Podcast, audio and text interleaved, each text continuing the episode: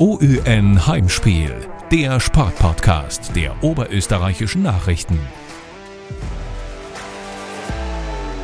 Servus und herzlich willkommen bei Heimspiel, dem Sportpodcast der oberösterreichischen Nachrichten. Mein Name ist Markus Prinz und an meiner Seite begrüße ich meinen Kollegen aus der Innviertelredaktion Thomas Streif. Hallo zusammen. Servus Thomas. Wir sind also wieder im Innviertel zu Gast, genauer gesagt in der Lokalredaktion der OÖ Nachrichten in Ried. Und da haben wir uns jemanden eingeladen, der ganz viel Glanz in dieses Büro bringt. Europäischen Fußballglanz, um genau zu sein. Herzlich willkommen, Co-Trainer der Eintracht Frankfurt, Michael Angerschmidt. Hallo. Servus. Also Michi, danke, dass du Zeit genommen hast. Ähm, ihr habt jetzt übers Weihnachten und Silvester einige Tage, ich glaube ungefähr zwei Wochen frei gehabt. Äh, wie hast du selber Weihnachten verbracht? Ja, hallo erstmal. Also Weihnachten rennt bei uns eigentlich ganz entspannt ab. Äh, wir waren ja bis 22. Dezember auf Urlaub, die Frauen, die auf den Malediven. Sind dann am 23. Äh, von Frankfurt heimgekommen. Äh, waren dann am 23. Vormittag einkaufen, weil natürlich nur der, der Sohn zu Hause war und da war der Kühlschrank äh, mehr wie leer. Sind dann einkaufen gefahren und dann, ja, ist eigentlich immer ganz entspannt. Wir sind dann am Nachmittag immer bei den Nachbarn, da treffen wir uns, da gibt's dann immer wieder ein bisschen Glühwein getrunken und ein bisschen halt geplaudert und sich unterhalten. Kommen im, unterm Jahr nicht so oft zusammen und das ist dann immer äh, ganz nett. Da kommen auch dann die Kinder immer, also da sind immer relativ viele Leute benannt.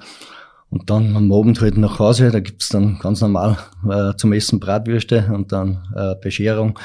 Das war's aber dann eigentlich im Großen und Ganzen. Was stehen da noch für Verwandtschaftsbesuche an? Wie, wie, wie umfangreich ist der Terminplan da? Ja, der Terminplan, wenn ich daheim bin, ist eigentlich immer sehr, sehr voll, weil halt, muss dann natürlich einmal zu meinen Eltern, äh, ja, 25., 26. ist sowieso immer verplant. Dann halt auch ein paar Freunde immer wieder treffen, die ich halt unter dem Jahr kaum sehe oder, oder so gut wie nie sehe, außer sie kommen nach Frankfurt auf. Und deswegen ist da der Terminkalender sehr, sehr voll, aber ja, das nimmt man dann gerne in Kauf, wenn man einfach dann gewisse Leute oder, oder Freunde halt auch wieder mal sieht. Aber er ist erholsam, der Heimaturlaub, oder? Heimaturlaub ist immer erholsam. Äh, ist, wie gesagt, das war ja im Herbst so, durch das, dass wir so viele Spiele gehabt haben, war ja nicht wirklich viel daheim oder sind wir nicht oft heimgekommen und deswegen ist dann auch ganz gut oder ganz schön, wenn du einfach wieder mal ein paar Tage Ruhe hast, daheim bist. Äh, ja, und, und ich genieße dann die Zeit aber daheim relativ äh, intensiv. Äh, Silvester steht vor der Tür. Wie blickt der Michi Angerschmidt auf das Jahr 2022 zurück? Ich nehme an, äh, ja, eher durchaus positiv. Ja, es hat im Jahr 2022 nicht viel negative Sachen gegeben. Also es war, es war ein überragendes Jahr, sportlich gesehen. Auch, ich sag, man sieht ja dann immer nur das Sportliche, aber auch das Drumherum. Ich sag, die, die, die Zusammenarbeit äh, im Team, im Verein, das ist einfach, äh, ich sage mal, in Frankfurt einzigartig. Äh, es ziehen alle auf einen Strang. Es macht wirklich jeden Tag Spaß. Du gehst jeden Tag ins Büro und, und, und, und weißt, okay, ich gehe da jetzt hin und, und, und es ist aber nicht immer nur Fußball, sondern auch das Zwischenmenschliche unter die, unter die ganzen, unter dem ganzen Staff, unter die ganzen Betreuer und deswegen dann halt jeden Tag gern hin, dass dann irgendwann, äh, ich sag, sich der Erfolg einstellt, ja, äh, das haben wir jetzt schon ein oder zweimal gehabt beim LASK und auch in Wolfsburg und, und wir arbeiten alle hart dafür und wir geben alles dafür und wenn es dann natürlich so ist wie im letzten Jahr, ist äh, umso schöner. Du hast jetzt das Klima auch angesprochen, also nicht nur innerhalb der Mannschaft, sondern im ganzen Umfeld. Ähm, jetzt ist Frankfurt trotzdem äh, ja, ein Spitzenverein der deutschen Bundesliga, Europa League Sieg, eh, eh, eh schon wissen. Ähm, aber ist das normal, dass man dann auch quasi so eine Art familiäres Umfeld schafft? Glaubst du, ist das bei vergleichbaren Vereinen auch so? Boah, das kann ich jetzt schwer sagen, wie es bei anderen Vereinen ist, aber ich sag, da legt der Oliver relativ viel Wert. Natürlich brauchst du dann auch die, die, die Mitarbeiter äh, drumherum, die halt das dann auch mitleben. Wir haben zum Beispiel, waren im, im, im Sommer nach dem, nach dem Euroleague-Sieg, waren wir der ganze Staff äh, in den Flieger eingestiegen nach Mallorca. Da, sind, da waren fast alle dabei. Wir waren jetzt im auch noch Skifahren zum Ski-Opening in, in Oberdauern. Und das schwarst halt dann auch irgendwie zusammen. Äh, ja, du bist da einmal außerhalb vom, vom Trainingsgelände, hast da einmal die Möglichkeit, die über irgendwelche andere Dinge zu unterhalten wie Fußball und äh, da sind halt Gott sei Dank bei uns immer alle dabei und die, die, die nehmen das auch alle sehr, sehr gerne an und das macht halt dann einfach irgendwie familiär das Ganze. Dann beginnen wir mal mit dem Jahresrückblick. Weißt du noch, wie 2022 pflichtspieltechnisch für euch begonnen hat? Es war in der Bundesliga am 8. Jänner. Muss ich kurz überlegen, aber nein, hab jetzt, habe ich jetzt auf die Schnelle nicht im Kopf. Ihr wart, äh, es war ein Heimspiel, ihr wart 2 zu 0 vorn gegen Borussia Dortmund. Ähm, Dortmund hat das Spiel aber doch noch gedreht in der zweiten Hälfte, ähm, vor allem in der Schlussphase auch, und ihr habt mit 2 zu 3 verloren. Ähm, wie war das damals? Äh, es, es, es, es hat ja dann, es war irgendwie sinnbildlich für eure Saison in der Bundesliga ein bisschen. Ja, es war so, dass, äh, in, dass wir eigentlich in dem Spiel richtig gut gespielt haben. Wir haben, also wir haben Dortmund unter Druck gesetzt. Wir waren dann, eben, sagst, relativ schnell zwei fuhren, haben aber dann, äh, ich sag, dein, dein, dein Anschlusstreffer kassiert. Äh, 2-1 war äh, ein Stoppfehler von, vom Hinterecker Martin. Und mit dem 2-1 hat dann Dortmund einfach wieder den, den Glauben gehabt, äh, dass sie vielleicht das Spiel auch noch drehen können. Und äh, Nichtsdestotrotz war es dann so, dass wir nach dem Spiel in der Kabine gestanden sind und eigentlich die Spieler gesagt haben, dass, dass das Ergebnis halt nicht passt, aber dass die Leistung äh, sehr, sehr gut war, weil wir Dortmund, ich sage jetzt, über weite Strecken kontrolliert haben und Dortmund äh, fast keinen Plan gehabt hat, ähm, wie sie uns ausspielen können. Und äh, ja, die Saison war halt dann einfach so, dass wir uns in der Meisterschaft immer, oder nicht immer, aber manchmal blockt haben, gerade gegen Gegner, die halt dann sehr, sehr defensiv gespielt haben äh, wir dort dann ja, oft die Mittel nicht gefunden haben, wie wir dann ins letzte Drittel kommen, wie wir halt auch in die Box kommen. Und ja, deswegen haben wir uns dann auch in der Meisterschaft ja manchmal in den einen oder anderen Spiel äh, sehr, sehr blockt. Du hast das jetzt, glaube ich, ganz gut auf den Punkt gebracht, wie das dann auch in der Liga so war. Kommen wir vielleicht jetzt wirklich auch zu, es war natürlich ein Highlight der Europa League. Im Achtelfinale dann der Gegner Betis Sevilla, ein Last-Minute-Sieg, wirklich dann im Rückspiel 2-1 in der Verlängerung. Was hat das mit euch gemacht? Hat, hat das auch den Glauben dann gestärkt? Ja, mit dem Tor gegen, gegen Sevilla war dann, glaube ich, schon, das war so ein bisschen mit der Auslöser, mit dem, mit dem Unentschieden dann daheim gegen Barcelona, wo, wo auch die Mannschaft und dann auch, ich sage, in der Region so richtig der Glaube entstanden ist, dass, dass wir vielleicht die Euroleague sogar gewinnen können. Und, und äh, man hat das dann einfach gemerkt, drumherum, im ganzen Umfeld, im, wie gesagt, in, in, der Region, es ist dann einfach so ein Ruck durchgegangen und die, die Leute waren alle, ich sage mal, es, die haben alle dran vom Europacup-Sieg und, und deswegen war dann der Glaube so da und das ist halt dann einfach wirklich so von Tag zu Tag oder von Wochen zu Wochen gewachsen und, und die ist halt immer stärker geworden. Und wenn du das halt dann in, in so einer geballten Form hast, dann irgendwann äh, wirst du halt dann auch mitgenommen und du glaubst halt dann wirklich auch selber dran, dass das möglich ist. Nimm uns vielleicht kurz mit, es war ja dann äh, noch Betis der nächste spanische Club, äh, nur Spur größer Auslosung. Äh, man zirkt den FC Barcelona, den man eigentlich in der Champions League wähnt, aus dem Topf. Wie waren da so die Reaktionen? Wie war das? Ja, wir haben die Auslosung gemeinsam mit den Spielern in unserem Videoraum geschaut. Äh, dann ist das losgekommen, FC Barcelona, dann waren, ich sage mal, die, die Hälfte war Jubel, weil es halt trotzdem nicht alltäglich ist, dass du mal gegen Barcelona spielen kannst. Die Hälfte hat einmal äh, tief durch, durchgeatmet und es war aber dann, wie gesagt, wir haben uns dann vorbereitet, dann war, glaube ich, eine Woche vorher hat, äh, hat Barcelona gegen Real Madrid gespielt, hat 4-0 gewonnen gegen Real Madrid. Kann mich noch erinnern, der Ronny und ich waren dann daheim, der Olli hat, glaube ich, einen Termin in Frankfurt gehabt, der war oben, der hat sich das Spiel dann äh, im Fernsehen angeschaut und beim Auffahren haben wir telefoniert und da war so die erste Erkenntnis, puh, wird schwierig, äh, chancenlos, so. Und dann haben wir in der Vorbereitung haben wir uns halt dann mehr Spiele angeschaut und dann haben wir schon gesehen, okay, es gibt bei Barcelona äh, da und dort Schwachstellen, wo das, was eigentlich auf unser Spiel ganz gut äh, passen kann, wenn wir gut verteidigen und dann schnell nach vorne umschalten.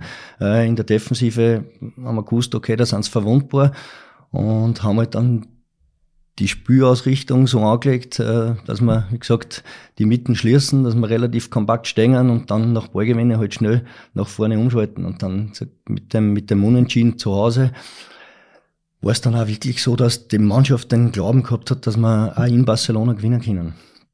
Wir haben im Vorgespräch ganz kurz drüber gesprochen. Ähm, nicht nur die Mannschaft war überzeugt, du hast da am Markt eine Dame getroffen und hast äh, ein spezielles Erlebnis gehabt. Ähm, kannst uns du oder kannst du das die Zuhörer vielleicht nochmal schildern? Ja, das war so, dass ich am Markt gegangen bin und dann triff ich halt dort eine Dame, die irgendwann einmal, die habe irgendwann einmal gesprochen, die habe irgendwo mal Frankfurt eben kennengelernt und äh, die sagt dann zu mir, äh, sie hat gerade die Reise bucht äh, nach Sevilla. Schau es so an, sage ich, ja, aber wir haben noch ein Rückspiel gegen Barcelona, wir haben dann noch zwei Halbfinalspiele, äh, ist schon ein bisschen bald. Und dann war aber die felsenfest überzeugt und gesagt, nein, äh, also ich gehe davon aus, wir kommen ins Finale und ich habe das bucht und ja, wenn es nicht ist, dann mache ich halt dort einmal drei Tage Urlaub. Aber ich sag, das war dann in der Region wirklich so, dass, dass alle geträumt haben von dem Finale und auch wirklich alle den Glauben gehabt haben, dass wir das äh, erreichen können. Sevilla übrigens sehr zu empfehlen, also nicht nur wegen dem Europa League Finale. Mm, ja, ich habe leider Gottes von der Stadt nicht so viel gesehen, oder Gott sei Dank von der Stadt nicht so viel gesehen. Äh, ich war aber weiß jetzt ja nicht mehr ganz genau, wann es war, aber damals zu meiner Hospitation für die, für die Trainerausbildung äh, waren wir fünf Tage in Sevilla. Ich habe in Sevilla hospitiert, deswegen habe ich damals schon ein bisschen was gesehen und es ist ganz eine nette Stadt. Wart ihr zweimal dort her, schließlich. Genau. Was auch ganz nett sein soll, ist Barcelona. Es ist zum Rückspiel gekommen und du hast vom Glauben gesprochen. Dieses Spiel war schlichtweg unglaublich. Oder wie ist es dir gegangen? Ja, während dem Spiel unglaublich. Also, wie gesagt, wir, wir waren vorbereitet, wir haben gewusst, äh, was Barcelona für einen Plan hat. Wir haben auch gewusst, äh, wie ich zuerst schon gesagt habe, dass wir einer, wenn wir Ballgewinne haben und schnell nach vorne umschalten, dass wir einer da richtig weiter können. Und dann gehst du halt nach, glaube ich, vierte Minute oder so war es 1 in Führung. Ja, dann sitzt du halt draußen, denkst du noch nicht wirklich was, weil halt einfach nur so lang zum Spielen ist und du weißt, Barcelona hat halt die Qualität, dass da in zehn Minuten ein, zwei Tore schießen können. Ja, und dann läuft halt das Spiel so dahin. Wir haben's, wir haben's äh, wirklich richtig gut gemacht und schießt halt irgendwann in der zweiten Halbzeit der Boré äh, mit einem Wahnsinn-Schuss äh, das 2-0, dann sitzt draußen denkst du, ja, okay, 2-0 in Barcelona, äh, das konnte sich vielleicht ausgehen, aber irgendwie ist dann alle noch äh, ein bisschen ein Zweifel da, weil du dann einfach weißt, dass die Qualität von Barcelona dann schon sehr gut ist. Und ab dem 3, also nach dem 3-0 dann, äh, bin einmal draußen gesessen, dann kommt der Olle so, nach dem Jubi kommt der Olle zu mir und sagt, gibt's das? Und dann sitzt er draußen und am, am liebsten würdest du dann irgendwann einmal zwicken, weil du halt glaubst, äh, du träumst oder das kann nicht sein. Und, und ja, es war dann eine relativ äh, intensive und hektische Schlussphase, weil man halt dann nach dem 3-1, äh, Barcelona hat dann alles nach vorn, nach vorn geworfen, dann halt haben sie halt 3-2 noch geschossen, wobei noch, also beim 3-2 da haben wir dann schon gewusst, dass das Spiel noch raus ist und dann sitzt du auf der Bank und denkst dir, wir haben Barcelona geschlagen. Das ist halt einfach dann trotzdem ein, ein unglaubliches Gefühl und, und es war dann auch in der Mannschaft äh, ja, Riesenjubel, klar, weil es halt dort nicht, erst einmal spielst du dort nicht so oft und zweitens einmal dann, dass du auswärts in Barcelona 3-2 gewinnst, das äh, passiert nicht so oft. Und wie war das dann für euch? Man hat ja in Barcelona definitiv ein Heimspiel gehabt. Ähm, das hat ja international für Schlagzeilen gesagt, dass da ja gefühlt 30 oder 40.000 Frankfurter in weiße Leiberl gesessen sind. Macht, was macht das mit einem? Ich meine, da ist ja nachher zugegangen, das war ja unglaublich. So eine Stimmung gibt's bei Barcelona sonst nicht. Hat es nicht sogar einen, einen Boykott der eigenen Barca-Fans gegeben in der Anfang zweiter Halbzeit, weil, weil äh, über Umwege so viel Frankfurter zu Tickets gekommen sind? Genau, ich glaube, die sind ja erst dann in der zweiten Halbzeit nach ein paar Minuten wieder ins Stadion zurück. Das war irgendwie so, dass die, die Frankfurter die, die, die ganzen Dauerkarten, ich sag, jetzt, wenn Barcelona Euroleague spielt, ist das wahrscheinlich äh, für die Spanier nicht so interessant und, und unsere Fans, die, die ja bekannt sind dafür, die da auch sehr verrückte, verrückte Möglichkeiten einfallen lassen, die haben da irgendwie die ganzen Tickets dann zusammengekauft und es war wirklich so, wir waren, wir sind raus zum, also es war ja so geplant, dass die, die Frankfurt-Fans alle weiße Leiberl tragen und wir dann 40 Minuten oder 45 Minuten vom Spiel rausgegangen zum Aufwärmen.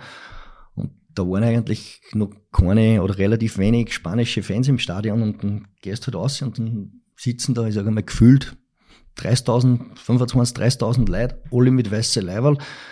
Und dann der Ronny und ich gehen raus und ich schaue halt dann einmal so durch das Riesenoval, das ja, wenn es drinnen stehst, noch einmal viel imposanter wirkt und sagt zum Ronny, Ronny, wenn das lauter, wenn das lauter Fans von uns sind, lauter Frankfurter sind, dann haben wir da heute ein Heimspiel und Ding. Und so war es auch dann. Das Schönste war eigentlich dann noch, ich meine, die haben uns dann 90 Minuten unterstützt, haben uns da, äh, haben die Mannschaften nach vorne getrieben und, und nach dem Spiel war es dann super, weil dann, die waren ja verteilt im ganzen Stadion und die sind dann rundum in die, in die Kurven, wo halt die, die, die Ultras, glaube ich, gestanden sind, da sind, sind sie dann rundum von überall zusammengekommen und haben halt dann nach dem Spiel die Mannschaft gefeiert und das sind halt einfach Momente, die, die du nicht jeden Tag hast und das du halt auch wahrscheinlich dein ganzes Leben nie vergessen wirst. Aber das ist Gänsehaut, oder? Ganselhaut, ja, wie mir sagen. Ja, Gänsehaut. Du stehst, du stehst dort, schaust in Wahrheit nur, du, du sagst einfach dann alles irgendwie auf und, und, und versuchst es zum Abspeichern. Wie gesagt, das hast du halt dann nicht jeden Tag. Leute, ich habe jetzt ganz Ja, ja, wirklich. Also Ja, das ist, ja, das immer ist, wieder, wenn ich das drüber ist- rede. Wie waren die Stunden danach? Weil äh, im Prinzip, das ist ja, das ist ja fast wie der Europa League Titel. In dem Moment. Ja, die Stunden danach waren so, dass wir dann, dass ja dann im Stadion immer relativ lang dauert, weil dann immer drei, vier Spieler Dopingkontrollen haben und so weiter. Äh, natürlich die Spieler in der Kabine schon einmal gefeiert haben, klar. Wir sind dann zurück ins Hotel. Äh, die Spieler haben dann, oder auch, die Betreuer oder einige der Betreuer, plus halt, es war ja da der ganze Vorstand, es, es reisen ja dann immer alle, muss man sagen, das macht, das macht der Verein überragend. Da waren auch, ich sage mal, viele Familien mit und so. Das versucht dann der Verein immer alles zusammenzuführen. Wir waren dann alle gemeinsam im Hotel, da war dann im Hotel mehr oder weniger eine kleine Feier gegeben. Es war aber dann so, dass wir nächsten Tag Vormittag äh, haben wir auslaufen gehabt. Wir sind da die, es war Strand, unglaublich, die Strandpromenade entlang gelaufen und da sind überall die Frankfurt-Fans gesessen und die Spieler laufen halt da so runter oder laufen aus. Auf einmal von überall, von den Kaffeehäusern, vom Strand, überall sind die Leute gekommen und haben dann das Applaudieren angefangen und haben halt die Spieler noch mehr gefeiert. Und es war, war einfach überragend. Sind dann halt am Nachmittag nach Frankfurt zurückgeflogen und dann war es eigentlich eh schon so, dass die Vorbereitung wieder beginnt für, für das nächste Meisterschaftsspiel, das halt dann zwei oder drei Tage später ansteht. Dann hat es wieder den, den, den Liga-Alltag gegeben. Es war wieder eher durchwachsen. Und dann hat das Halbfinale gegen West Ham gewartet. Ihr habt auswärts, wie beim ersten, beim Achtelfinalduell in Sevilla, habt ihr auswärts 2 zu 1 gewonnen und daheim einen 1 zu 0 Sieg nachfolgen lassen. War das Halbfinale vielleicht die klarste Angelegenheit in eurem Championship Run? Na, würde ich nicht sagen, weil es war, es war so, dass äh, West Ham eigentlich in der Vorbereitung, wie wir sie, wie wir sie oder wie wir sie analysiert haben, äh, wir gewusst haben, ist eine richtig gute Mannschaft, die, die, die gemeinsam verteidigt, die dann auch relativ schnell umschalten, die wirklich gute Fußballer in ihren Reihen hat.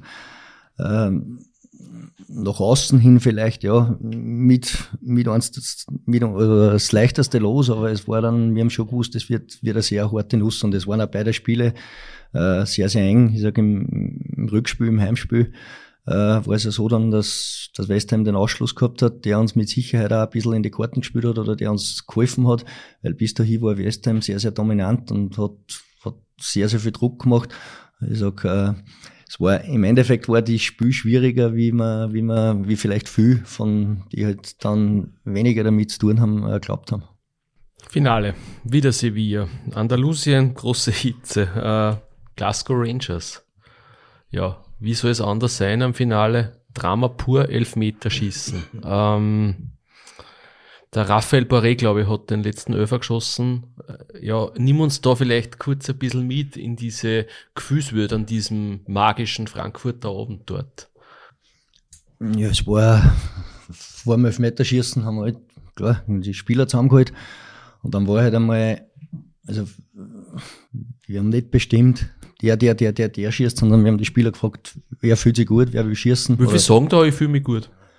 Ja, bei uns eigentlich relativ viel. Also es waren, klar, es war der, der, der, Kostic, der gleich einmal gesagt hat, er schießt, der Boré hat gesagt, er schießt, äh, der Lenz hat gesagt, er schießt, äh, die schießen ab und zu nach dem Training so zum Spaß ein paar Öfer und, und, und du merkst halt dann, ja, du schaust halt dann auch ab und zu, schaust halt einmal noch hier und dann siehst du halt, ja, wer hat halt vielleicht von 10, 8 eine, wer nur 5 eine, aber ne, wenn dann einer halt sagt, ich gehe hin, ich schieße, dann, dann ist das okay.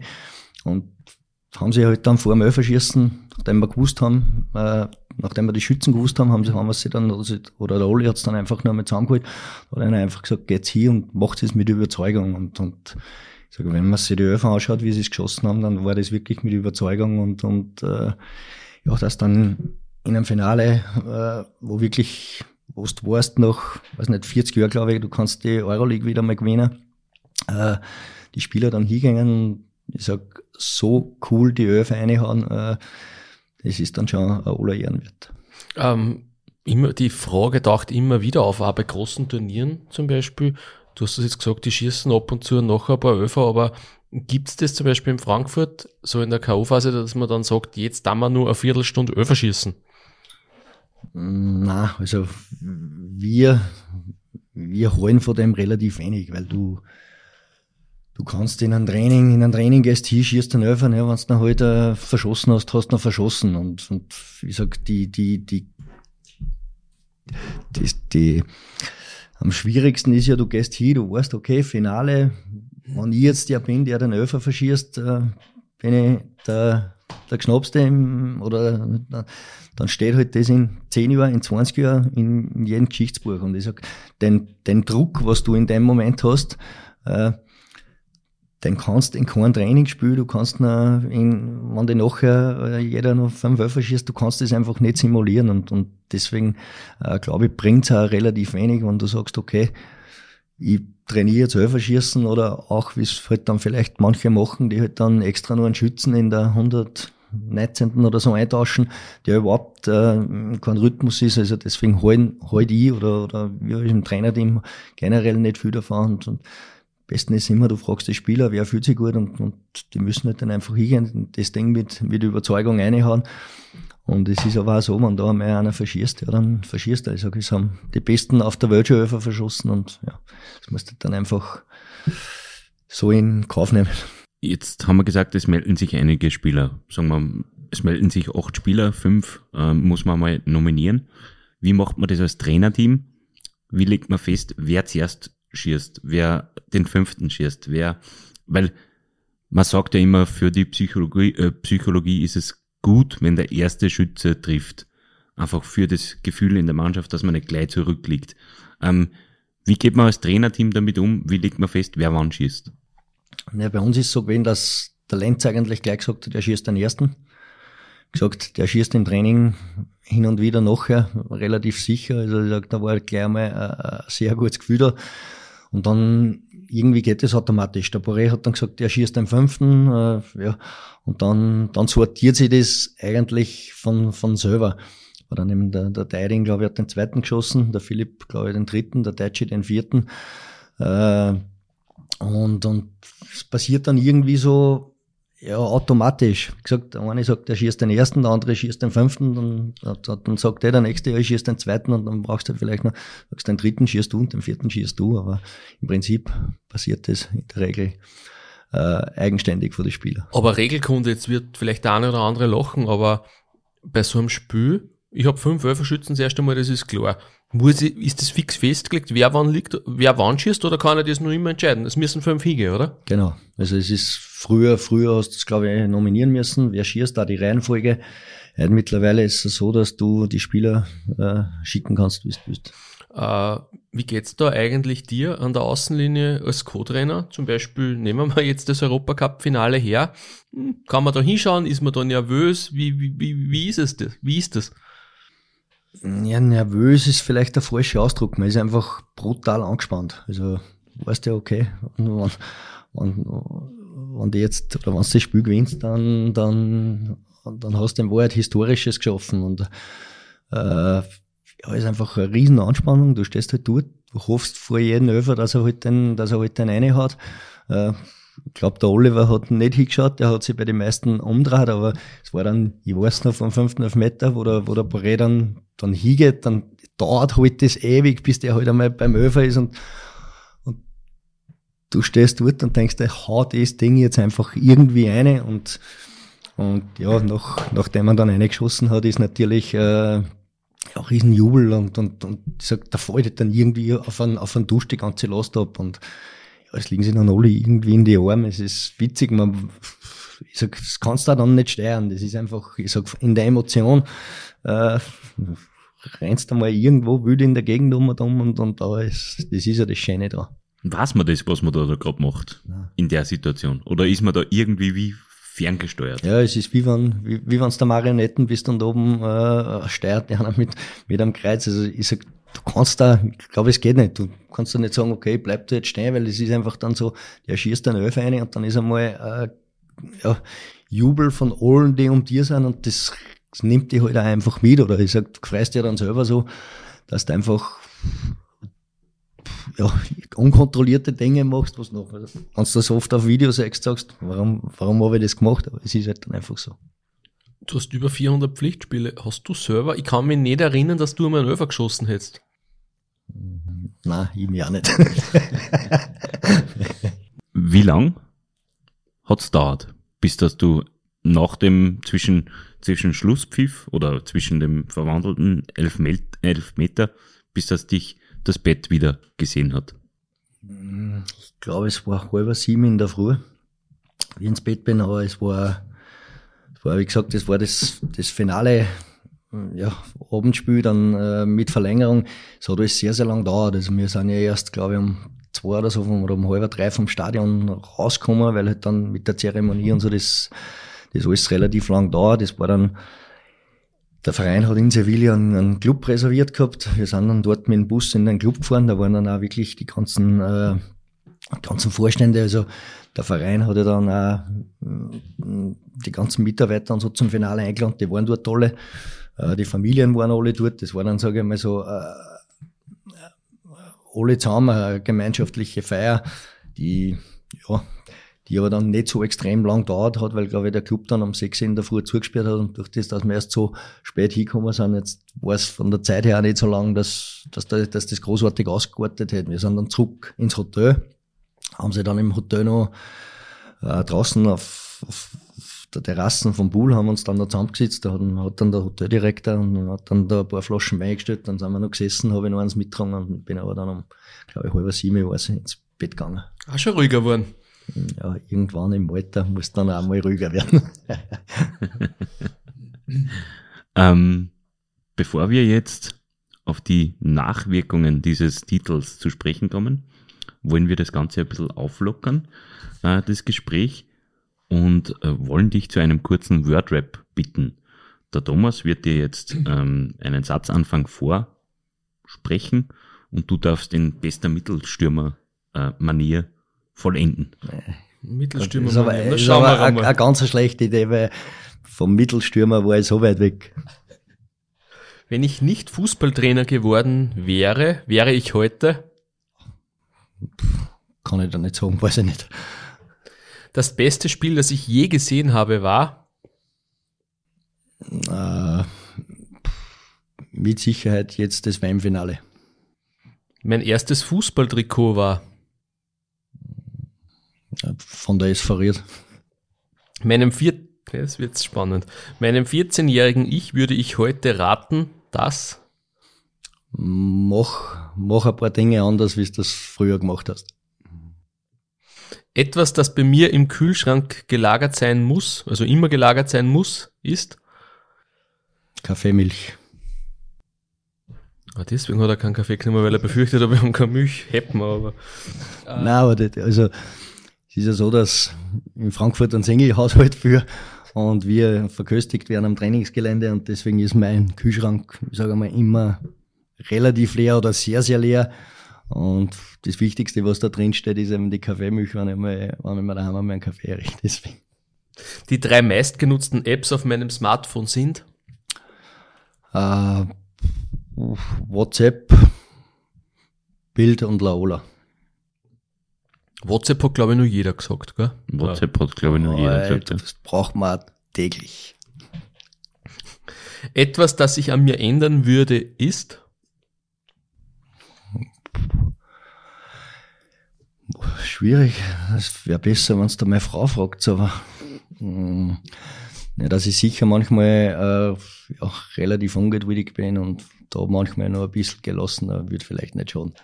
Jetzt sind wir gespannt. Wenn ich ein Zier wäre, was wäre das? Oder was wäre ich? Jetzt fragt mir Sachen. Alle über. Oh. Der schönste Ort auf Erden ist? Bei mir, zu, bei mir daheim. Diesen Traum möchte ich mir unbedingt erfüllen. Hm, vielleicht die Champions League gewinnen? Die Chance besteht äh, im Jahr 2023. Äh, und abschließend, wenn ich mir für Frankfurt einen Spieler wünschen würde, dann wäre das. Also der wird da finanziert, der wird euch finanziert, den darfst du aussuchen.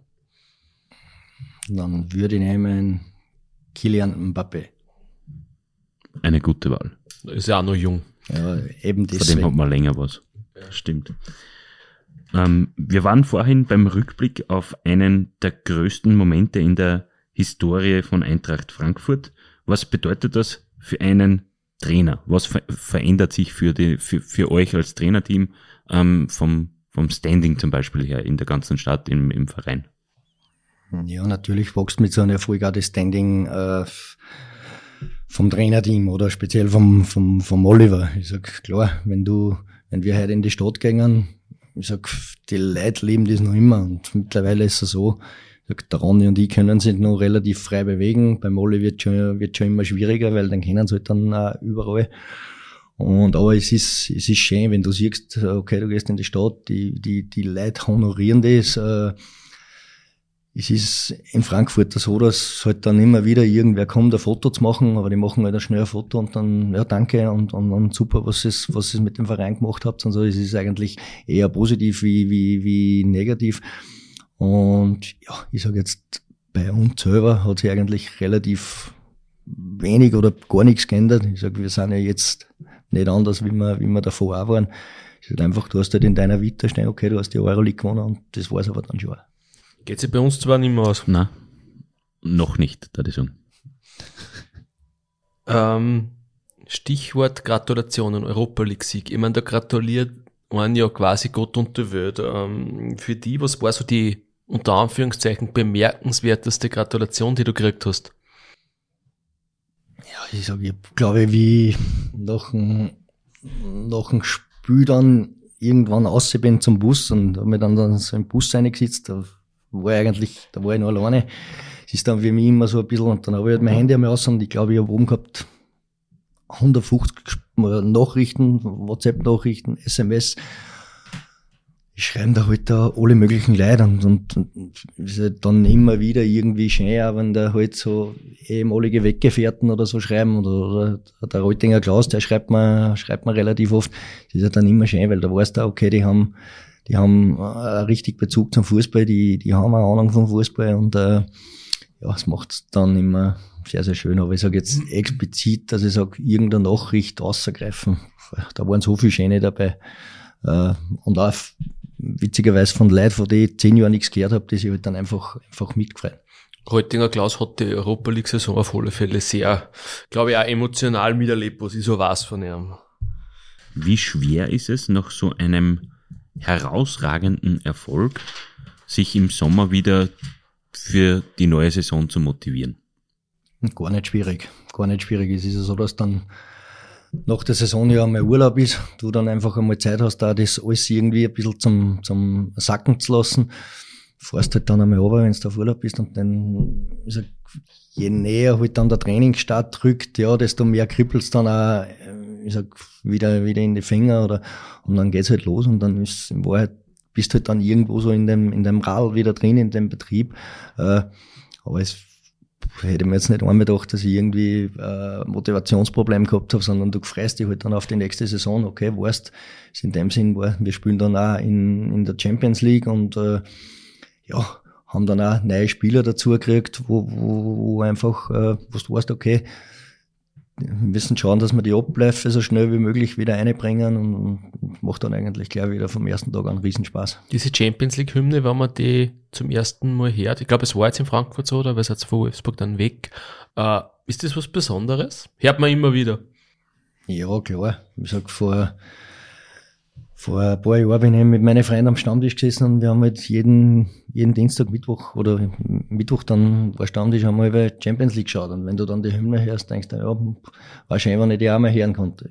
Live im Stadion. Und ich sage jetzt nicht als Zuschauer, sondern als Aktiver. Und, und wenn, wenn du dann dort stehst, ist dann auch wieder so. Ist, eigentlich ist es ein Gänsehautmoment. Du stehst dann dort, hörst die Hymne, ja, schaust dann einmal so durch das Stadion, ist einfach äh, ja, ein Gefühl, das man schwer beschreiben kann, aber das einfach ich ja, emotional ist und, und, und das du halt nicht mehr vergisst. Eine Frage ist mir nur eingefallen.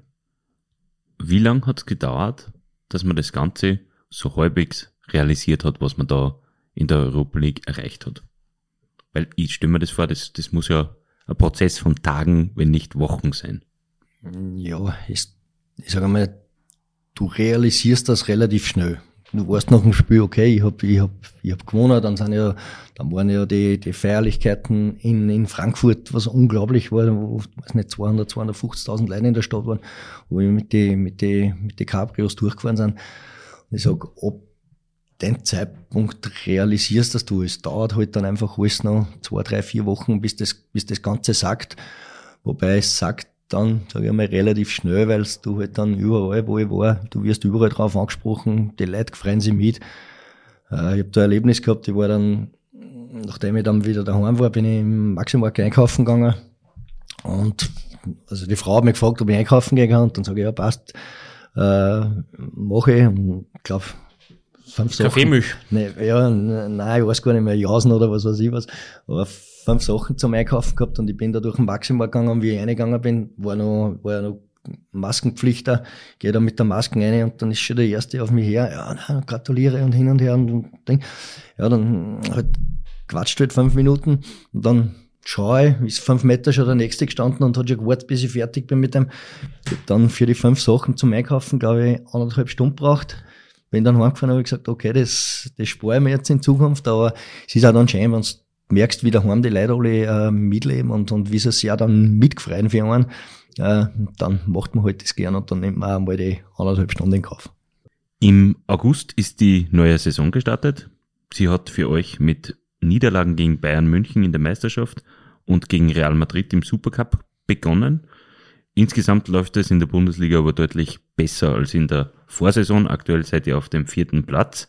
Inwiefern hat sich durch diesen Europa League Sieg auch die Erwartungshaltung verändert? Ja, natürlich steigt mit, mit jedem Erfolg auch die Erwartungshaltung äh, zu einem gewissen Grad, aber sag, wir wissen schon noch immer, dass wir äh, nicht Bayern München sind, sondern Eintracht Frankfurt. Und wir haben dann, ich sag, im, im ersten Spiel gegen Bayern, wo halt vielleicht auch dann die Euphorie ein bisschen ganz groß noch war, äh, gleich einmal einen richtig, einen richtig schönen Dämpfer gekriegt, äh, im Nachhinein gesehen vielleicht gar nicht so schlecht gewesen.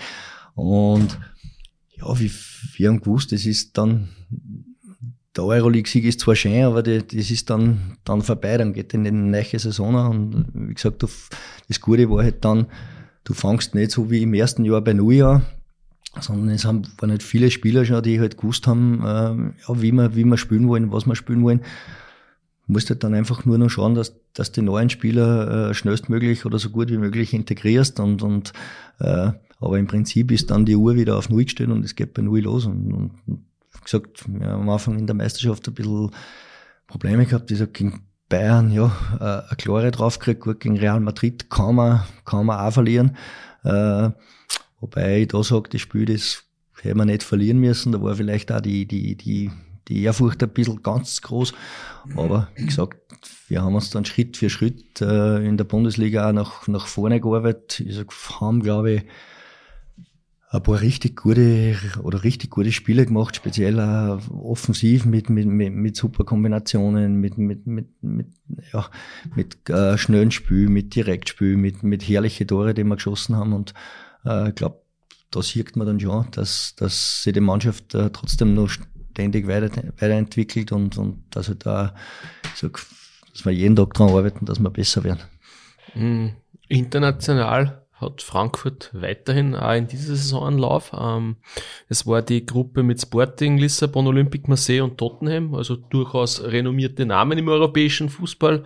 Da hat man es auch äh, geschafft, die Gruppenphase zu überstehen. Jetzt geht's gegen den äh, SSC Neapel. Äh, puh. Die sind, glaube ich, ziemlich gut dabei in Italien. Äh, was ist da möglich für euch?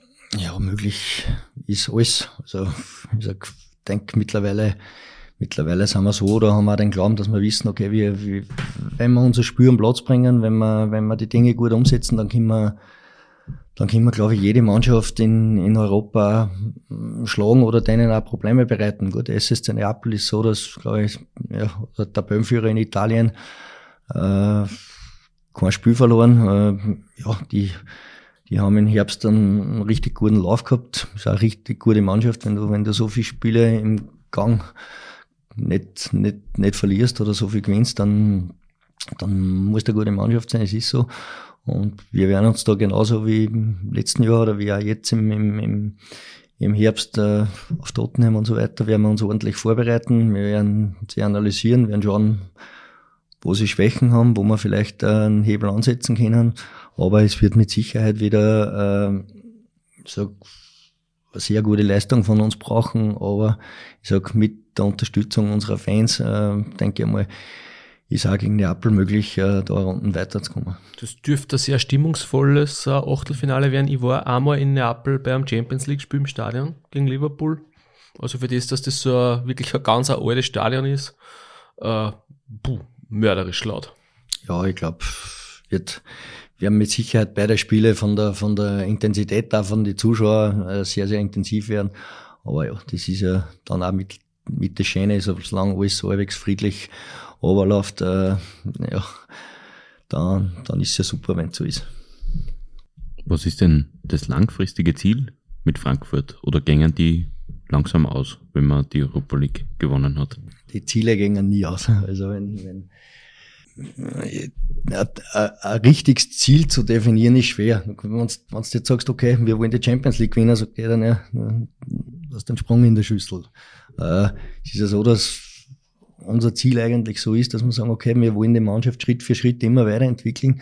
Äh, wenn das passiert, dann, dann, dann kommen die Ergebnisse, äh, ich sag, das rennt ja eh parallel nebenher und, und gesagt, man, Fußball ist, äh, du weißt nie, was passiert. Wenn letztes Jahr einer gesagt hat, wir gewinnen die Euroleague, ich sag, zu Beginn der Meisterschaft oder zu Beginn der Euroleague, hätte wahrscheinlich auch jeder gesagt, ne, liefert's nein.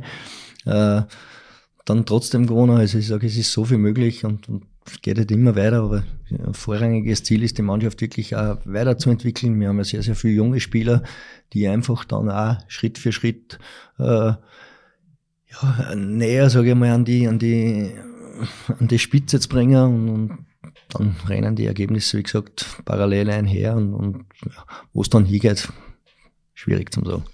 Kann Frankfurt auf lange Sicht vielleicht zu einem ernstzunehmenden Gegner für die Bayern werden in der Meisterschaft? Weil es ist ja relativ, relativ fad, muss man sagen, in Deutschland. Ja, nach oben hin, nach ganz oben, oder? Ja, ich denke, ich denke, Frankfurt ist momentan auf dem besten Weg. Ich sage jetzt nicht Bayern Jäger zu werden, sondern ich sehe das schon, Bayern, Dortmund, Leipzig, die sind halt, äh, stehen da ein bisschen drüber. Gut, dann hast du halt noch Mannschaften wie, wie, wie Leverkusen und so weiter. Aber ich sag zumindest, äh, in dem Bereich zu kommen, dass du sagst, okay, du spielst jedes Jahr international äh, um die internationalen Plätze mit. Ich denke, das ist auf jeden Fall möglich und es ist halt dann einfach ein Entwicklungsprozess, der halt auch eine gewisse Zeit dauert. Aber ich sag, dort die Lücke, ich sage jetzt zu den Bayern oder zu Dortmund und so weiter, einfach Schritt für Schritt zu schließen und, und, und dann schauen wir, wo die Reise hier geht. Ähm, was vielleicht einige Zuhörer nicht wissen, äh, Michael, Michael Angerschmidt war auch ein bisschen Teil der Fußball-WM. Äh, Argentinien gegen Holland, Viertelfinale. Hast du das Spiel gesehen live im Fernsehen oder war das sowieso mit diesem Freistoßschmäher-Blödsinn? Nein, ich hab's leider nicht gesehen, aber ich hab sofort nach dem Spiel einige WhatsApp-Nachrichten auf mein Handy gehabt. Ja, ich sag, Prinzip war es so, dass wir den Freistoßtrick in, in Wolfsburg einmal gespielt haben. Es war im Herbst 2020 übrigens, glaube ich, beim Heimspiel gegen Bielefeld, damals nur in Wolfsburg, muss man dazu sagen, ja. Genau. Wobei, ja, es wird dann halt auch immer medial und so relativ, relativ groß gemacht oder relativ aufbauscht. Es war halt so, dass wir damals den, den, den Trick in Wolfsburg gespielt hat, der damals funktioniert hat. Und der Wout dürfte dann irgendwie in die holländische Nationalmannschaft äh, sag, mit eingetragen haben. Ja, haben halt dann so das Tor erzielt, aber äh, würde jetzt nicht sagen, dass der Angel Schmidt bei der WM dabei war. Also, Vielleicht kurz so zur Erklärung, äh, es war WM-Viertelfinale, äh, Niederlande gegen Argentinien. Die Holländer haben ganz kurz vor Schluss der regulären Spielzeit nur den Ausgleich erzielt. Ähm, durch Mittelstürmer Wout Weghorst, der, und das war ein sehr ähnlicher oder identer Freistoßtrick, den der VfL Wolfsburg zwei Jahre zuvor schon einmal äh, so gespielt hat in der deutschen Bundesliga. Bevor wir jetzt äh, weiter über deine Person äh, sprechen, Michi, wollen wir nun zu einer kurzen Auflockerungsrunde sozusagen kommen. Äh, wir testen jetzt die Entscheidungsfreudigkeit mit zehn Entweder-Oder-Aufgaben, die da der Markus jetzt äh, stellen wird. Relativ einfach. Du musst dich für einen Begriff entscheiden. Am Beispiel Langschläfer oder Frühaufsteher. Mittlerweile Frühaufsteher. Und früher? Langschläfer. Bier oder Wein? Wein. Schnitzel oder Schweinsbraten? Schweinsbraten. Heimwerker oder zweifacher Linkshänder? Heimwerker. Zumindest probiere es. Das haben wir auch noch nicht viel gesagt, gell? Nein, das haben wir noch nicht viel gesagt. Das muss man schon sagen. Also, der Robert Diebensberger fällt mir da ein. Der ist ein Spengler, glaube ich. Wirklich? Ja. Ich, ich kann ja nichts, aber ich probiere das meiste. Also. Und wenn es nicht funktioniert, dann muss halt irgendwer kommen, der es wieder riecht. Apropos Kummer, der es riecht, Feuerwehrmann oder Polizist? Feuerwehrmann. Stammtisch oder Restaurantbesuch? Stammtisch. Premier League oder La Liga? Premier League. Ballbesitz oder Pressing? Pressing. Musterprofi oder kleiner Schlawiner? Kleiner Schlawiner. Esfarid oder Lask? Festfavorit.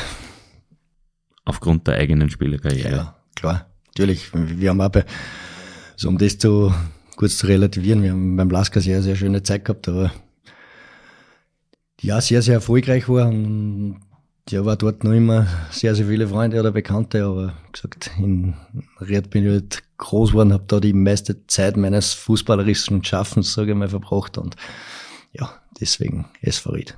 Deshalb stellt sich die Frage äh, ja eigentlich gar nicht. Im zweiten Teil unseres Gesprächs möchten wir etwas mehr auf deine Person eingehen, das haben wir eh schon gesagt. Ähm, du bist in Frankfurt Co-Trainer unter Oliver Glasner. Wofür bist du denn da beim Training oder im täglichen Betrieb genau zuständig? Ja, äh, das, ich sage mal, mein Hauptaufgabengebiet sind die Standardsituationen weil es ja dann im Training mittlerweile so ist, dass das sehr, sehr vielschichtig mittlerweile ist. Also es ist nicht mehr so ist wie früher, dass der Trainer halt alles macht und alles anschafft und die Co-Trainer halt auch, ich sag, die, die, die hier halt aufstehen, wie es halt früher oft einmal war, sondern mittlerweile ist das alles sehr, sehr komplex. Wir trainieren auch immer wieder in, in, in Gruppen, wo halt dann der Ronny eine Gruppe hat oder und eine Gruppe und der Alle oft einmal nur zwischen die Gruppen pendelt und einfach von außen sich das anschaut. Äh, oder eben, weil, dass wir alle Dreiergruppen haben, wenn wir zum Beispiel individuell trainieren. Äh, ich sag, das ist mittlerweile sehr, sehr, sehr, sehr vielschichtig geworden, das Ganze. Und es passiert eigentlich das meiste im Team. Wir haben jeden Tag vor dem Training, eine Stunde vor dem Training eine Besprechung, wo wir halt dann einfach die, von den Mediziner äh, ja, die Informationen kriegen, welche Spieler vielleicht nicht trainieren können, welche vielleicht so gerade so im, im Eingliederungsprozess sind, wo wir halt schauen müssen, dass der halt dann vielleicht das, das, äh, das Rondo nicht voll mitspielt, sondern als Joker mitspielt und so weiter. Ja, das passiert aber laufend und das ist mittlerweile ist ein, ein großes Gesamtes, wo halt, ich sag, der Olli halt dann die letzte Entscheidung trifft und, und, und halt auch, ich sag, die Richtung vorgibt. Jetzt ist es so, dass man dass man allgemein sagt, dass, äh, der, der Trainerjob ist immer weniger Taktik und wirklich Trainingsspezifisches, sondern immer mehr People Management. Wie geht man mit manchen Charaktere um? Wie äh, wie findet man außer, dass wen man wie behandeln muss? Ähm, wie siehst du diese, diese ganze Verteilung vielleicht prozentuell gesehen? Wie viel ist People Management und wie viel ist wirklich das Training, der Training, Trainingsbetrieb? Ja, mittlerweile ist, glaube ich, schon sehr, sehr viel People Management. Also, es ist, äh, es hat sich, ich sage, in, in die letzten 20, 25 Jahre äh, relativ stark draht. Früher war halt, ich sag, der Trainer war der, der hat gesagt, das, das, das passiert und die Spieler haben halt funktionieren müssen oder haben halt gemacht. Heute mittlerweile ist es schon so, dass du mit den Spielern austauscht. Äh, du hast ja in einer Mannschaft, ich sag, das bei uns ist sehr, sehr viele Nationalitäten, äh, sehr, sehr viele unterschiedliche Charaktere. Äh, da ist halt auch immer wieder so. Den einen kannst du halt vielleicht einmal direkter ins Gesicht sagen, den anderen musst du halt vielleicht einmal zur Seite nehmen, musst noch, musst noch halt ein bisschen streicheln. Es ist ganz, ganz unterschiedlich, aber ich sag, äh, prozentuell ist es jetzt schwierig zum, zum, ja, zum, äh, wie viel macht die Taktik und das aus und wie viel das andere, aber ich denke, das, das rennt auch in Wahrheit äh, nebenher, das muss halt passen. Klar, wir haben eine klare Spielphilosophie, die natürlich der Oliver vorgibt, äh, die dann auch, klar, die Spieler ich sag, umsetzen müssen, wobei da ist es immer so, du brauchst halt die Spieler, die halt dann, es ist am Anfang, wenn wir nach Frankfurt gekommen sind oder auch nach Wolfsburg oder auch zum Lask damals, äh, es ist halt du implementierst es oder versuchst das halt äh, einzubringen und du hast aber nichts davon, wenn du im Kopf hast, wie es geht oder, oder du das willst und die Spieler aber sagen, hm, ja, Blödsinn. Und du musst halt dann auch die Spieler für die gewinnen, du musst denen halt das so vermitteln, äh, dass sie dann auch dran glauben, dass das funktioniert. Wie gesagt, am Anfang immer ein bisschen, wir sind immer ein bisschen mit äh, Skepsis beäugt, aber wenn die dann merken, das funktioniert, dann, dann dann hast du das mit, dann versuchen sie es auch zum Umsetzen und dann kannst du im Wald zuschauen, äh, wie es im Wald immer besser wird. Und, aber du bist als Trainer immer auf dein, auch mit auf dein Staff angewiesen, auf die Spieler angewiesen und, und wenn da alle an einen Strang ziehen und alle äh, in einem Boot sitzen, dann ist es natürlich äh, viel, viel leichter, wie wenn du immer wieder einen dabei hast, der halt querschießt. Nach deiner Zeit als Ritttrainer, äh, es war glaube ich 2014, 12 bis 14, warst du mehr oder weniger, sage ich jetzt einmal so ein bisschen auf, auf glaube ich, auch Jobsuche. Wie wäre deine Karriere verlaufen oder was glaubst du, wann dir nicht der Olle äh, damals als Co-Trainer nach Linz zum Lask geholt hätte? Keine Ahnung. Kann ich jetzt nicht sagen. Es war damals so nach dem, nach meinem Trainerjob in Ried, ja, war ich, war dann glaube ich neun Monate daheim. Hab dann natürlich irgendwann auch schon einmal dein, dein Stöhnmark und so äh, sondiert, weil nicht, wenn, wenn dann nicht das Passende daherkommt oder wenn dann musst du irgendwann einmal musst du halt anfangen und sagen, okay, ich muss mich auch in eine andere Richtung orientieren. Wenn, wenn, wenn, es war dann so, dass der Oli mich angerufen hat, dass er gesagt hat, okay, äh, Möglichkeit beim Lask, er hat die Möglichkeit beim Lask Trainer zu werden, äh, ob ich mitgehen würde als Co-Trainer. Ja klar, es war dann, ich irgendwie, äh, eine glückliche Fügung, äh, dass das genau in dem Moment auch passiert ist und ja, ich sag, wo die Reise sonst hingegangen wäre, schwierig zum sagen. Es ist heute quasi ein Frühstück bei uns, ähm, wenn, man, wenn man das so sagen kann. Aber der, der, Michi hat noch nicht recht viel von unseren Süßigkeiten oder das, von unseren richtig, Topfenschnecken ja. und so genommen. Es ist äh, ja, sportlich offenbar. Ja, das stimmt. Äh, aber beim Frühstück bei mir haben sie zumindest die Chance, dass sie während die Songs das Abspülen quasi essen. Ähm, bei uns ist es ja wirklich ein, ein ein ausführlicheres Gespräch, sage ich jetzt einmal. Ähm, Oliver Glasner hat da gesagt, dass er erfolgsbesessen ist und dass er die anderen Leute vor sich hertreibt und da auch einmal ganz ziemlich ungut werden kann. Kannst du das bestätigen? Und wie ist generell die Zusammenarbeit unter euch beiden in Viertlern oder auch in Zusammenarbeit mit äh, Ronny Brunmeier? Ja, ich denke, unser, unsere Zusammenarbeit ist sehr, sehr gut. Wir kennen uns ja alle schon ewig. Wir haben, wir haben lang miteinander gespielt. Oli und ich, glaube ich, kennen sie mittlerweile seit 35 Jahren. Äh, aber es stimmt, er ist äh, besessen von Erfolg. Er ist, äh, wie du sagst, er, er treibt die anderen vor sich her. Er hat immer einen ganz, ganz einen klaren Plan im Kopf äh, gibt dann die Richtung vor. Kann es auch mal passieren, dass einmal, ja, dass einmal ungut wird oder dass es auch dann einmal vielleicht die eine oder andere Auseinandersetzung gibt, aber das ist völlig normal und das, das gehört auch dazu, das braucht's dann auch irgendwann einmal, weil wenn immer alles so harmonisch läuft, ja, dann läuft halt immer alles so dahin und manchmal ist halt genau so so so eine Diskussion oder mal eine Auseinandersetzung äh, nicht schlecht, um einfach äh, jeden die Augen wieder zu öffnen und, und hin und her. Aber ich sag, es muss halt dann immer so sein, dass das nach der Diskussion oder nach der Fetzerei auch dann, okay, dann ist das ad acta gelegt und wie gesagt, da ist halt gut, dass wir uns schon so lange kennen. Ich weiß dann oft, wenn es gescheit ist, einmal nichts zum Sagen oder, oder, und, weil, man muss dann auch sagen, da hat der Olli jetzt überhaupt kein Problem, dass, dass wenn es halt dann vielleicht einmal zu viel war, weil er halt sehr, sehr emotional ist im, im, im Spiel und dann halt einmal so auf die, auf die Bank vielleicht herschimpft, dass er dann nachher herkommt und sagt, tut mir leid, war, war, war einfach in der Emotion. Das ist aber überhaupt kein Problem und, und das gehört auch dazu.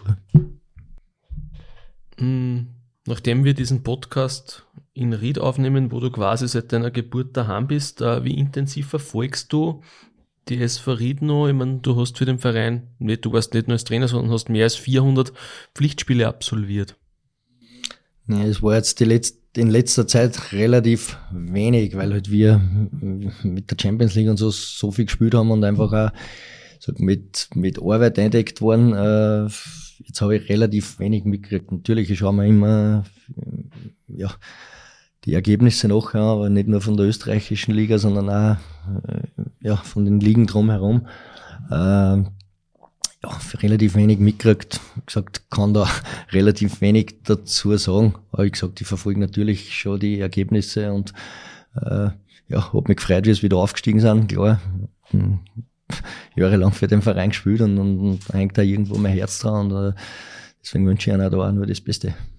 Du hast 2007 äh, die aktive Karriere beendet. Da, wenn du so zurückerinnerst, du bist jetzt lang schon Co-Trainer beim Oliver Glasner, warst vorher Cheftrainer in der Bundesliga. Äh, welcher Trainer hat die oder welche Trainer haben die mit am meisten geprägt? Einer wird wahrscheinlich der Klaus Reutinger sein, nehme ich an. Ja, auf jeden Fall. Klaus, das war halt der der erste Trainer, wie wir, wie wir so in die Kampfmannschaft gekommen sind. Dann immer mit, mit dem Aufstieg in die zweite Liga, mit dem Aufstieg dann in die erste Liga Riesenerfolge gefeiert.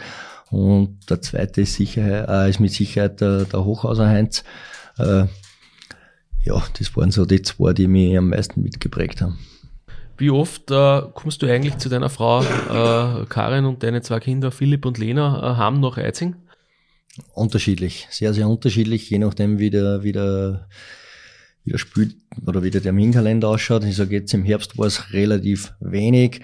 Äh, ist aber jetzt kein Problem, denn wenn halt die nicht heimkommen, dann kommt die Frau oder die Kinder halt dann auch immer wieder zu den Heimspiele hoch. Also es ist schon so, dass wir uns regelmäßig sehen und äh, ja, wenn der Terminkalender nicht ganz so dicht ist, dann kommen wir das eine oder andere mal öfter heim. Aber wie gesagt, wir haben da ganz eine gute, ganz eine gute Mischung gefunden, eben zwischen dem ich heimfahre oder äh, die Familie hoch und das funktioniert ganz gut. Du sag, wie unterscheidet sich der typische Hesse, vielleicht Klammer auf, Frankfurter Klammer zu, vom Innviertler?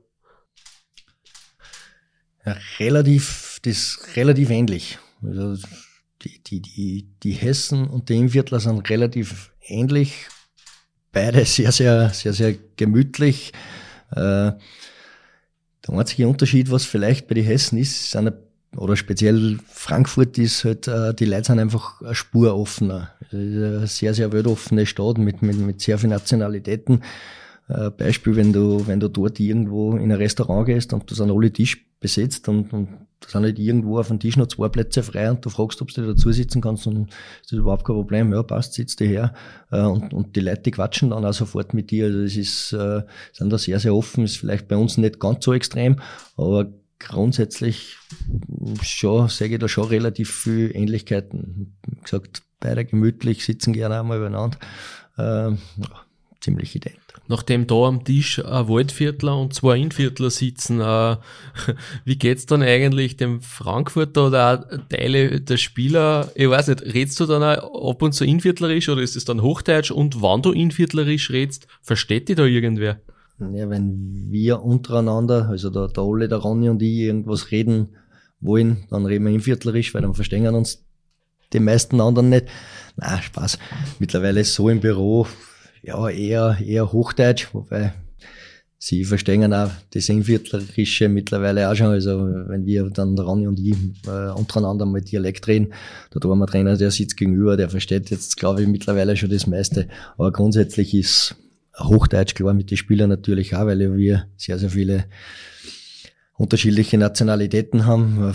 Ja, teils Hochdeutsch, teils Englisch. Also wir haben dann auch noch einen Übersetzer, der was übersetzt und wirklich einmal, äh, ich sag, wann es braucht und, und ich sag, da sind wir sehr, sehr gut aufgestellt. Mm, du weißt, wir haben es schon besprochen oder wir haben es schon erwähnt, zwischen 2012 und 2014 Cheftrainer bei der SV Ried. Generell, würdest die irgendwann mittel- oder langfristig wieder einmal reizen, auch als Cheftrainer zu arbeiten? Nein, im Moment, im Moment nicht. So, Im Moment bin ich so glücklich, wie es wie wie es ist. In der deutschen Bundesliga zum Arbeiten, in einem, in einem, einem super Trainerteam, in einem super Umfeld. Äh, es macht eigentlich richtig Spaß und ich habe jetzt momentan nicht das Verlangen, dass ich sage, ich muss, äh, ich muss Cheftrainer sein. So ein Europacup-Erfolg weckt natürlich auch anderswo Begehrlichkeiten. Ähm, Oliver Glasner ist in Verbindung gebracht worden mit so manchem äh, Top-Verein. Manche Experten sehen ihn auch bald bei einem oder in den nächsten Jahren bei einem Top-Verein. Also da reden wir jetzt wirklich Top-Verein ist Frankfurt, vielleicht auch von richtigen, also quasi genau, ganz die großen wir, Namen. Ja. Da reden wir für die, für die ganz großen Nummern Bayern, Real ähm, und so weiter und so fort. Äh, angeblich hat es Anfragen gegeben. Würdest du da mitgehen? Wenn er dich fragt? Oder wo gibt es einen Karriereplan, wo es für dich einmal hingehen will? Wie siehst du die Zukunft? Ja, also von meiner Seite gibt es jetzt keinen Karriereplan, weil ich da relativ äh, stark abhängig bin auch von dem, was der Oliver macht. Ähm, ja, grundsätzlich ist es so, dass wir schauen, ich sage jetzt in Frankfurt das Beste auszuholen und, und na, es ist Fußball ist mittlerweile so schnelllebig. Äh, du weißt nicht, was in, in einem halben Jahr ist, du weißt nicht, was in einem Jahr ist. Also darüber sich den Kopf zu brechen. Klar, wenn natürlich irgendwann einmal äh, die Möglichkeit äh, besteht oder die Möglichkeit daherkommt, dass du sagst, du arbeitest wirklich beim, beim internationalen Topverein, äh, dann muss man sich das anschauen, wo ist das äh, und so weiter. Aber ich denke, wir haben jetzt die letzten, die letzten Jahre äh, ja, so viel, so viel schöne Momente gemeinsam erlebt und wird wahrscheinlich dann auch so passieren, dass ich dann wahrscheinlich mitgehen würde. Aber alle Wege führen dann immer wieder zurück ins Innviertel. Äh, steht irgendwann, To-Do-List ist vielleicht das falsche Wort, aber anders gefragt, ist es für die ausgeschlossen, irgendwann zur SVRI zurückzukehren? Fußball ist nie irgendwas ausgeschlossen. Also ist, wie gesagt, äh, im Moment ist alles gut so, wie es ist. Äh, aber ich kann jetzt nicht sagen, was in zehn Jahren, in zehn Jahren ist. Vielleicht bin ich mit 55 Nachwuchsleiter in Ried, ich weiß nicht, aber wie gesagt, äh, ich würde es nicht ausschließen, dass ich irgendwann einmal äh, zur SVRI zurückkehre, aber kann ich, kann ich nicht anders beantworten im Moment. Die abschließende Frage, wie haben denn diese vielen Erfolge den Michael Angerschmidt privat verändert? Gar nicht. Gar nicht. Also es hat sich für mich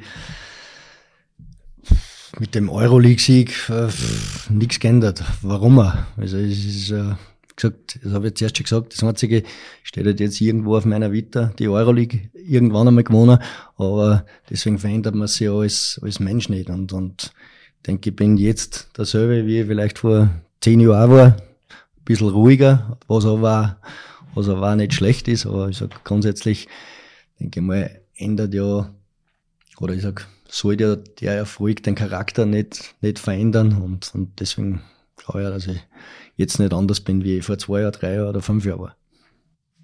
Nettes Schlusswort, würde ich sagen. Ich würde sagen, das ist das perfekte Schlusswort. Ähm, wir wünschen dir für die weitere Saison, für die nächste und für die übernächste und was auch immer noch kommen mag, wünschen wir dir alles Gute wir hoffen, wir dürfen dich wieder mal im Podcast begrüßen und äh, sagen danke fürs, fürs Vorbeischauen, fürs Kommen und fürs ausführliche Gespräch. Ihnen, liebe Zuhörerinnen und Zuhörer, danken wir für die Aufmerksamkeit. Wenn es Ihnen gefallen hat, würden wir uns über ein Abo auf Spotify, Deezer, Google Podcasts, Apple Podcasts und Amazon Music freuen. Wünsche, Anregungen und Feedback, wie wir unsere Show weiter verbessern können, empfangen wir gerne über podcasts.nachrichten.at. Ja, nun bleibt uns nur ein schönes Wochenende, vor allem einen guten Rutsch ins neue Jahr zu wünschen und ja, bis bald.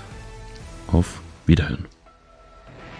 Das OÜN Heimspiel, der Sportpodcast der oberösterreichischen Nachrichten. Jede Woche neu auf Nachrichten.at.